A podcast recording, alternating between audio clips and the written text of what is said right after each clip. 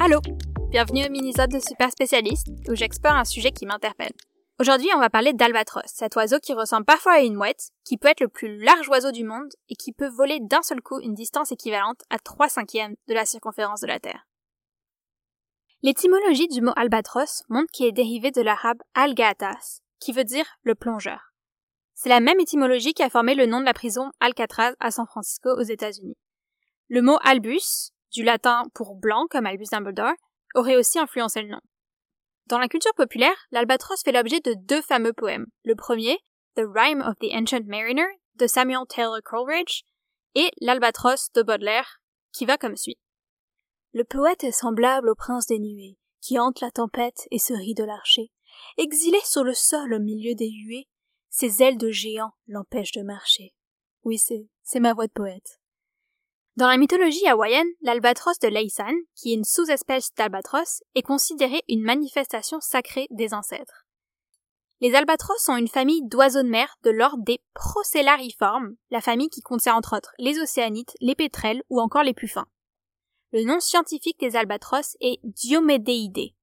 Les albatros ont en commun un bec d'une forme assez spéciale, avec comme une bosse puis un crochet au bout, des narines tubulaires et des glandes à sel, qui servent à contrôler le niveau de potassium dans le corps chez beaucoup d'espèces marines. Chez l'albatros, ces narines sont sur le côté du bec et leur permettent d'avoir un odorat très développé et d'ainsi localiser plus facilement les zones de nourriture dans l'immensité des océans. Au niveau des couleurs, les albatros sont en général d'un spectre du blanc au gris foncé. Les albatros sont divisés en quatre genres. Les Fibastria pour les albatros du Pacifique Nord, Thalassarge pour les espèces de l'hémisphère sud, Diomedea pour les grands albatros et Phibitria pour les petits albatros fuligineux. Ils vivent dans les océans au sud du tropique du Capricorne, donc dans l'hémisphère sud, ainsi que dans le Pacifique Nord.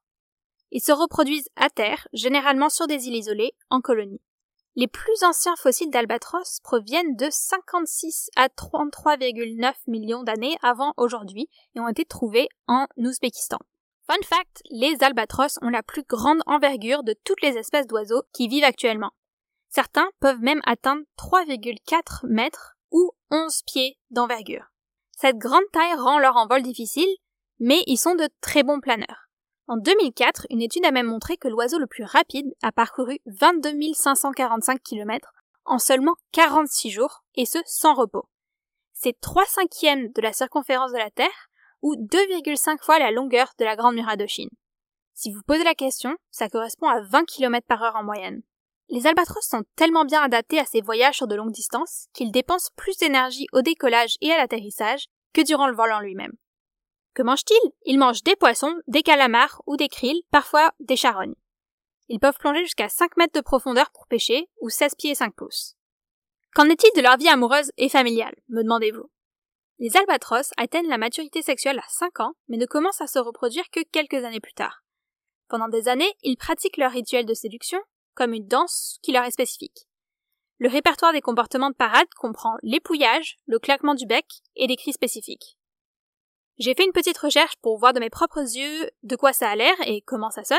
Et en gros, ils se font des courbettes, ils penchent la tête de droite à gauche comme un chat curieux, puis ils font des espèces de petits combats d'escrime avec leur bec. Le tout sonne comme ça chez les albatros des Galapagos.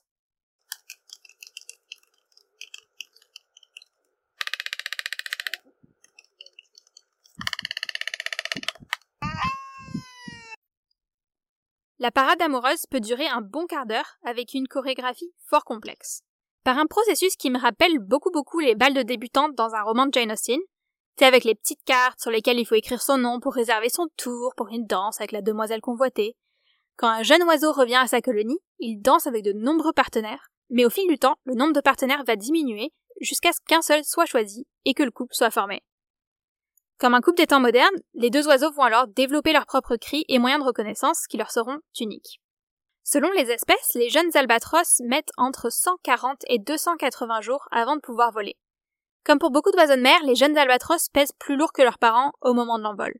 Ils s'envolent sans l'aide de leurs parents, et une fois qu'ils ont quitté le nid, ils errent en mer pendant plusieurs années. Comme un vieux marin sur son navire. Les albatros ont une espérance de vie de 50 ans, mais un oiseau toujours vivant aujourd'hui a atteint l'âge vénérable de 70 ans. Une petite recherche sur les internets m'indique que son nom est Wisdom, ce qui veut dire sagesse en anglais. Elle est née en 1951 et elle a été baguée par des scientifiques en 1956 dans le Pacifique Nord. Elle appartient à l'espèce des albatros de Laysan. Il est estimé qu'elle a volé, et vraiment, il faut vous accrocher, 4,8 millions de kilomètres, ce qui représente 120 fois le tour de la Terre ou 12,5 fois la distance entre la Terre et la Lune.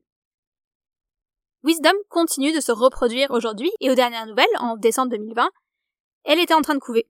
Elle aurait eu 30 à 40 œufs au cours de sa vie. Ça fait beaucoup de bébés. Des 22 espèces reconnues par l'IUCN, l'Union internationale pour la conservation de la nature, toutes sont listées comme en danger à différents niveaux.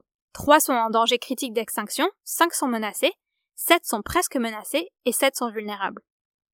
Les albatros, qui avant étaient menacés par la collecte de leurs plumes, sont maintenant menacés par l'introduction de prédateurs domestiques, comme nos chats et nos chiens, la surpêche, à la fois par le manque de poissons, mais aussi à cause des hameçons de la pêche à la palangre, et l'injection d'objets en plastique. Malheureusement, certains parents ramènent même ces objets en plastique à leur bébé dans le nid, en croyant que c'est de la nourriture. Si vous avez aimé cet épisode, vous pouvez vous abonner, le partager, laisser un commentaire et une note sur Apple Podcast qui aide vraiment avec la visibilité du podcast. Vous pouvez aussi nous suivre sur les réseaux sociaux, sur Instagram et Facebook à Super Spécialiste et Twitter à Super Spec Pod 1. Je posterai des photos d'Albatros en lien avec l'épisode sur le compte Instagram. Ok, bye bye. Bye.